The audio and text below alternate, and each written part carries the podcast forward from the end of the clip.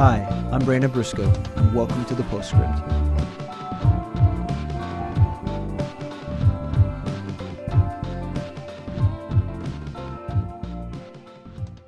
Hi, welcome to another episode of LFBI's The Postscript, where we're interviewing pastors and professors from LFBI and asking them questions about their ministry, uh, about the content that they're teaching in the Bible school, and just catching up on life. And so I have the privilege this week of interviewing my best friend, Dan Reneau. And so it's a real treat to be able to sit here and talk to him. Today we're going to talk about discipleship and what that means for his church and our fellowship of churches. And so I'm going to begin by asking you, Dan, about what is biblical discipleship. We talk about it a lot mm-hmm. uh, in LFBI, we talk about it a lot in Living Faith Fellowship. It's a concept that was handed down to us um, and it's kind of our heritage is biblical discipleship. Will you mm-hmm. describe uh, what biblical discipleship means? Yeah, I think one of the biggest dangers of churches that claim to be discipleship churches is they make it into a program. Mm-hmm. You know, they make it into one of the things that we do as a church. And so we have our evangelism ministry, we have our sports ministry. Oh, by the way, we also have a discipleship ministry. Sure and really that's problematic. You know, we know that that's problematic. Uh, discipleship needs to be the thing we do, and it, so it's not a program, and it's not one of the things that we do. It's not a ministry; it's the ministry. It is the ministry. Yeah, yeah, it is the ministry uh, that God has given us uh, in the Great Commission for His church, and so discipleship cannot be, and it's not for me. It, it has to be something that permeates everything that we do as local churches. So because of that, even though we have tools, you know, we have our, our Bible, our, our uh, biblical discipleship lessons. Mm-hmm. Um, it's not based upon the lessons. Right. Uh, it's it's not based upon going through a curriculum, if you will. Now that that's helpful. It's helpful for us to it's a guide to have those things. Right. But biblical discipleship, it cannot be a program. It has to be uh, something where there's a transfer of life, where one individual is investing uh, as Paul did, uh, as many other of the apostles, and, and as Christ surely did. Uh, it's, it's one individual investing what God has done in them in another person's life. Mm-hmm. Not perfection, uh, not you know uh, some person who has all the answers. By far, that's that's not going to happen. Uh, but it's a person investing in another person. Mm-hmm. So you know we hear a lot about discipleship from really culturally. It's a really big pop culture Christian term that's being used a lot. Mm-hmm. Uh, lots of people talking about discipleship, talk about talking about it in terms of perhaps a program. Uh, others just fail to define their terms completely. And so, let's just take a moment. Let's define what discipleship looks like, say in your church or in at, at Midtown or maybe other Living Faith churches. Uh, walk us through what the process of discipleship looks like for just the average person who decides, hey, I want to I want to grow in my faith. I know it's not good enough to just be a church attender. I know that I'm being called mm-hmm. to minister and own uh, the work of God for myself. What does that look like? Well, I think one of the big things is discipleship is not just a Bible study, mm-hmm. although clearly the Bible is the central component of anything that we would call discipleship. Mm-hmm. But it can't just be a Bible study where I go to a Bible study or I'm in a class or a community group or a Sunday school yes, class. All those things are great. Yeah, yeah, yeah. And those things can be discipleship. Yeah. They can absolutely be, but we can't just assume that those things are creating disciples of Jesus right, Christ. Right. Uh, one of the things that I always say at you know at Living Faith and, and I would much rather have uh, a person that might not be super knowledgeable. We, we don't want a novice right. discipling another person, but I would rather have a person that has great virtue as a discipler, leading someone else to be a follower of Jesus Christ as well, mm-hmm. to truly behave and act and respond as a Christian, as a little Christ. And so I would always uh, look for virtue in my disciplers rather than the people who have all the answers. Mm-hmm.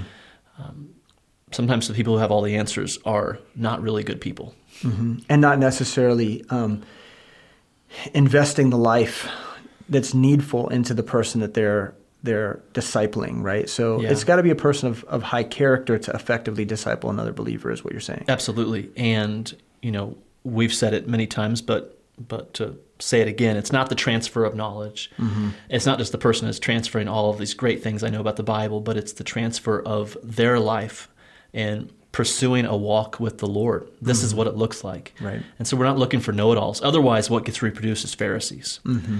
And and churches like ours can be privy to that. We can be very close to being pharisaical rather than being disciples. Yeah, because our passion for God's word. Yeah.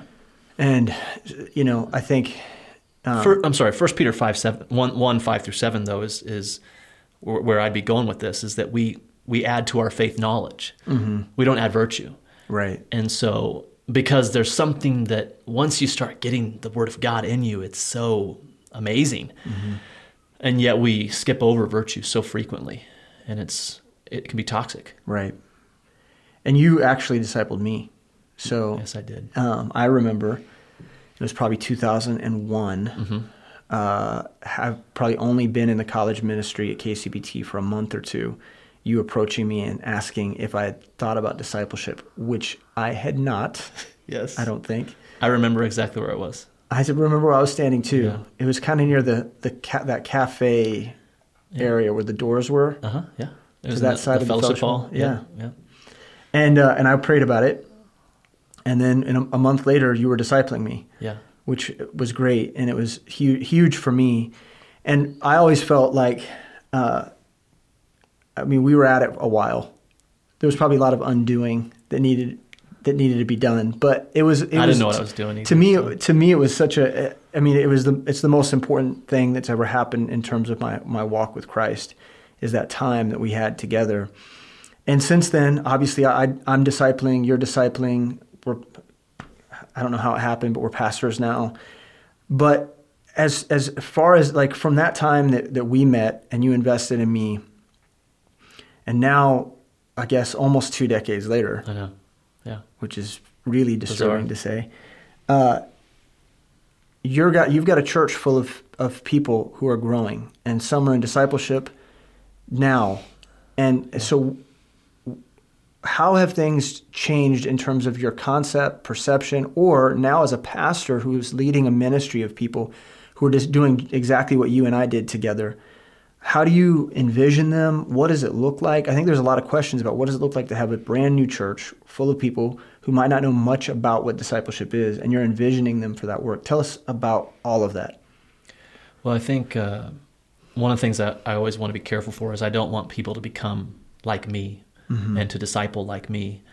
Uh, everyone has a, a different personality and a different way of doing things, but but one of the things I do always want to push is that um, the people that you're teaching the Word of God, the people that that you're showing them the Scriptures, is that they know that you love them, that that you want to spend time with them, that you want to share life with them. You know, not to sound too cheesy, but but that you actually really desire them as, as a as a soul. I think Sam said it a while back, but but when you are discipling, you you actually God has, has entrusted you. He's put a soul in your hand, and, and you now are responsible for that soul. Mm-hmm. It's pretty amazing. And I've always tried to remind our people at Living Faith that what you're doing now is is not simple or small. It's quite possibly the most important investment this other person is going to have in their entire life. Mm-hmm. We have to take it seriously. Mm-hmm. One of the things I heard you say, uh, uh, Mission Focus, a few years ago, concerning evangelism and, and, and discipleship as well, is that when we're investing in people, it can't be transactionary, right? Like it, this idea that it can't be, um, the investment can't be strictly for some sort of outcome that we've preconception or expectation that we have. It has to be about that person. Yeah, and and I think we all need to be responsible for redeeming the time. And as we are sensitive to the Spirit, which I think is the big thing, I mm-hmm. think we love to have our policies, we love to have our ideas as to how to do ministry. Our rules like you've got to finish discipleship Yes. within six months or nine months, and Yeah. you have to finish this lesson each week. And all of those things. Or- and and yeah. I think I think we love to follow these these structures, and they're fantastic, and they help us. right, But we also just need to be sensitive to the Spirit's leading. Right. And there are times when God, through His Word, He's going to speak to you, and He's going to tell you that okay, it's time to stop discipling this person, or or they're clearly showing that they're not faithful in this manner. But that has to be a Spirit led thing. Uh, it can't just be well they're they didn't come to church for two weeks, and so I'm, I'm canceling this out. Right. And so it cannot just be a transaction. It has to be something that is uh, based upon a relationship. Otherwise, the moment they stop serving God, well, you don't care. I'm off to the next you, person. You've written them off. I which do is- believe that there's times when God does tell you it's time to move on. We know that. Right. But I think we can sometimes come off this from a very um, egotistical standpoint Mm-hmm. as disciplers. Because the objective ultimately is to create, through you, God create a virtuous person Well, who can minister to others also, who can who can also disciple, who is living in a life of conformity to Christ, and that's hard work. It's That's hard work, easy. and and before Paul gives us one of the most important verses in the entire Bible on discipleship, 2 Timothy 2 2, Mm-hmm. he gives us verse 1. And he tells Timothy to be strong in the grace that's found in our Lord Jesus Christ. Mm-hmm. Before he tells us how to disciple, and, and the things that you've heard of me and the things that you're going to tell faithful men and others also, he says, be strong in grace. And I think we skip that. And once again, we're going from faith to knowledge versus faith to virtue to knowledge. And we need to be disciples of grace. And grace is matched with truth. Right. If grace is not present with the truth of the Word of God, well, it's not grace anymore. And if truth is given without grace, then it's usually grievous to handle. hmm And it just produces, like you were talking about, Pharisees, puffed Most- up, puffed yes. up people, Or people that just can't live up to your expectations. You couldn't either. You know, it- right. We hold people to standards that we don't even keep. which is what Christ said. Right. Yeah. So then, what what does it look like to have a healthy young church of disciple makers? Well, I'll tell you, um, when we first started um, with more of a systematic process of discipleship, obviously we're hoping that everything we do is discipleship. Uh, when we first started, it was all hands on deck. We're discipling groups of people. My wife and I were discipling four people. Because there were so many young there was- believers, you yeah, didn't have enough people to. No, we didn't. And uh, there's a lot of tire kickers. There's a lot of people who um, are claiming to want to be a part of it and truly are, are not. It reminds me of, of Nehemiah with Tobias and Sanballat, where they say, Hey, we want to help you build. We had a lot of that. And you are tempted as a church planter to just say yes. And, and partly for grace sake, because you want new people who don't have a church, who want to be part, you want to give them an opportunity. Um, but it's, it's difficult. It, it is a very difficult process because we had a fair share of people who claimed to want to help and be a part and that they were submitted. And they truthfully were Tobias and Sanballat. And the moment it was revealed that they weren't actually with us, but they were against us, uh, they deterred the work. Yeah. And so that's that would be advice I'd give to another church planner is is you don't want to hold you don't want to be you know uh, distant. Preventative. Right. You want to give opportunities, Right, and you're yeah. in such a vulnerable place, and people are leading in ministries that you would never do. Uh, Right. At your ascending church, because you have strength, you have maturity, Yeah. and so you put people in places that you might not always do, Right. um, and and you just you pray, Yeah. you ask the Lord to protect the church, His church, And to teach them faith. Yes, and, and to show them how that they can grow. And then as people do prove themselves, whether they are snakes or saints, you know, um, it's a learning lesson. And you get some thick skin, but you can't you can't lose love. Yeah. Because then you become bitter. Uh, and that's just the most unhealthy thing. You just got to keep knowing that God wants to save save sinners. He wants to bring souls into his kingdom. And I believe that. Yeah. And so you, you've seen a lot of people come through biblical discipleship, mm-hmm. D1, what what we often refer to as D1, and even grown to the point where they were ready for discipleship two, which is for us basically a classroom setting where people are learning deeper truths about character, but also deeper truths about how to study God's word, a philosophy of discipleship, and how to move forward in, in ministry leadership. It's kind of an onboarding class for ministry Yeah, leadership. And you've actually gone through a year of D2. Um, how many how No. many people have been through Our, our first year, we went through it because we had to. We, we were taking people through discipleship one, our first year of existence, and so when we finished that in September of our second year, we started our first year of D two, and so this is our. We have we have a full group of people who have been through D two. We're starting our second year, which is exciting. Um, we had 25 people, which was really uh, cool our first year, and we have about 15. Which is like was a fifth of your ch- church essentially It's, within it's a, D2. yeah, yeah. It's That's a awesome. it's a good number, Yeah. and so uh, it's it's really exciting. And now people are are um, in LFBI. Even you even have Mm-hmm. young and growing leaders who are in LFBI and taking class, uh, classes through the Bible Institute. So what does that look like as people grow? I mean, Well, like what you said, you said it was an onboarding.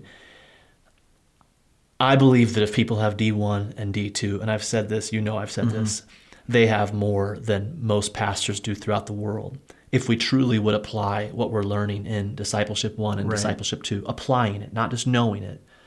And so I'm a big fan.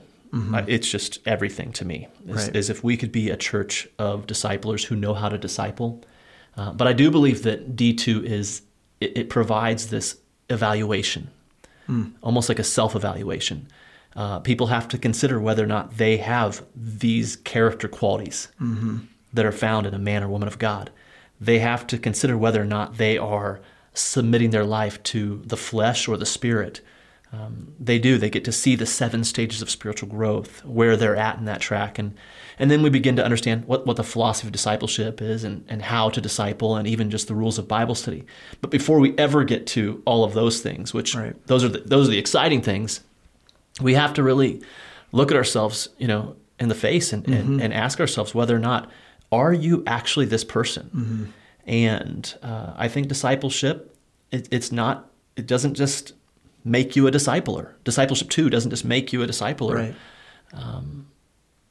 You really have to ask yourself, you know, God, is, are these things present in my life? And so, I'm, I'm a big fan of D two.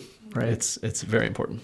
And so, so as someone who's been through Shepherd School, which is basically you know um, the predecessor of Living Faith Bible Institute, what what value do you see in in having among our fellowship of churches a Bible Institute that you can trust? What does that bring to the table in terms of planning churches and having a, kind of a fledgling work? Well, okay, so let me go back to D two, Okay. D one, and D two. D one is is is looking to find people that have virtue and, and, and people that are willing to worship God, be established in His Word, be um, faithful in, in the church and in, in the work of the ministry. So there's a, a, a local and a personal context. D two now suggests that that we're looking for people who are who are willing to teach others also. Mm-hmm. That they're they're going to become disciplers, but still yet the context is local church. Mm-hmm. Um, LFBI begins to expand that scope to where now we're speaking of not just generational discipleship, but the hopes of generational church planting. Mm-hmm.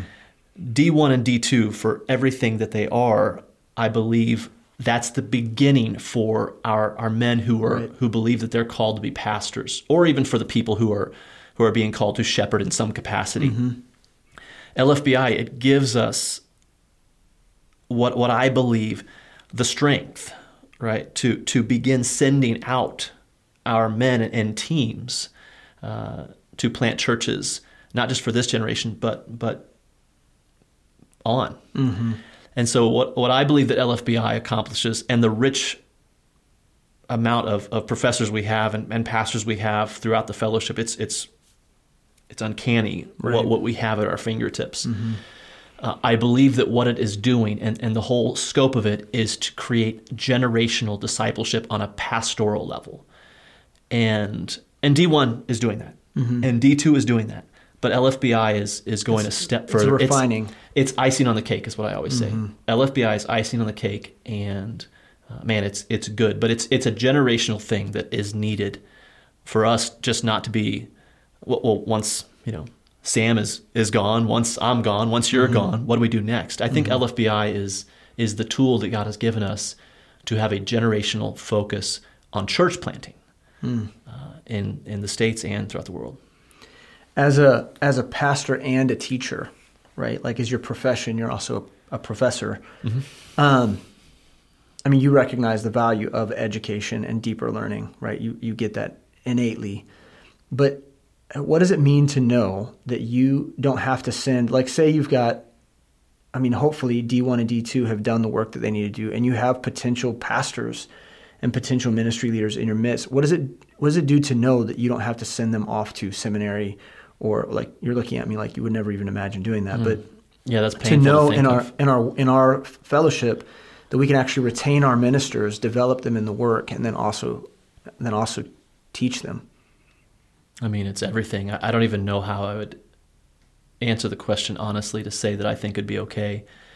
Uh, I'm not saying that that people can't grow in those settings. I'm mm-hmm. not trying to deny that, but um, from the testimonies that I've heard and from the people that I've talked to so frequently, is what is happening um, throughout America, at least, is that the places that we're sending are are growing leaders.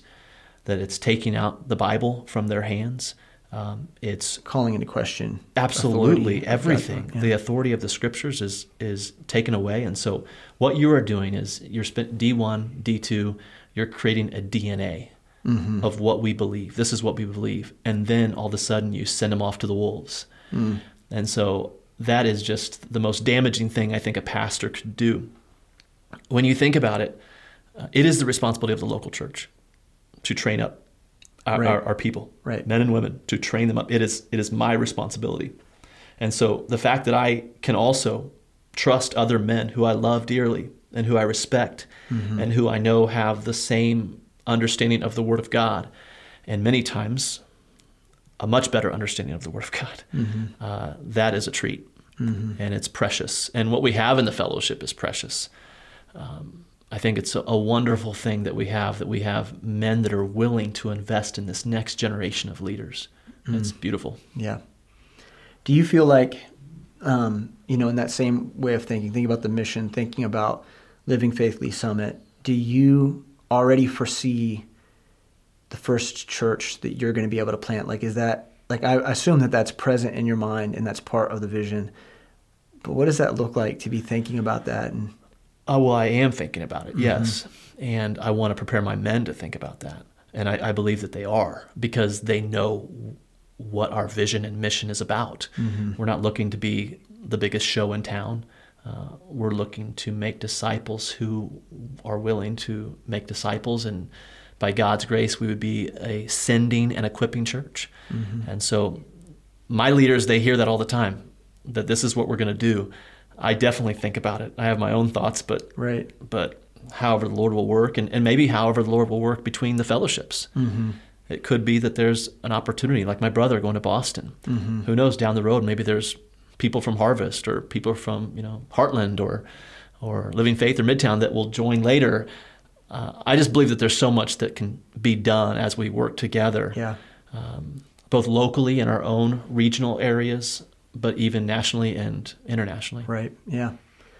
So this is this has been a great segment on on discipleship and even what discipleship looks like in a new church plant. And so, thanks for being here, Dan. And we'll continue we'll continue talking um, over the next few weeks about some of these subjects. And in fact, next time we're together, we're going to talk about um, the content from Jeremiah that, that Dan recently taught at a retreat uh, for our college and young adult people here in Kansas City and just how impactful that was for us. And, and I want to hear more about what Dan has to say about what he was learning in God's Word when he was studying Jeremiah. We want to thank you for being a part of the postscript. And we want to ask you to leave a review on whatever uh, podcast format that you're using, whether it's Apple Podcasts or something else. Leave a review and just let us know uh, what you are enjoying or, or what we can be improving on. If you have an opportunity, go over to YouTube and subscribe to our YouTube channel. Uh, we want to invite you to, to watch and or listen uh, to the Postscript weekly. And uh, we want to thank you for joining us again this week, and we'll see you next week. If you've got questions about Living Faith Bible Institute or the Postscript, please visit lfbi.org.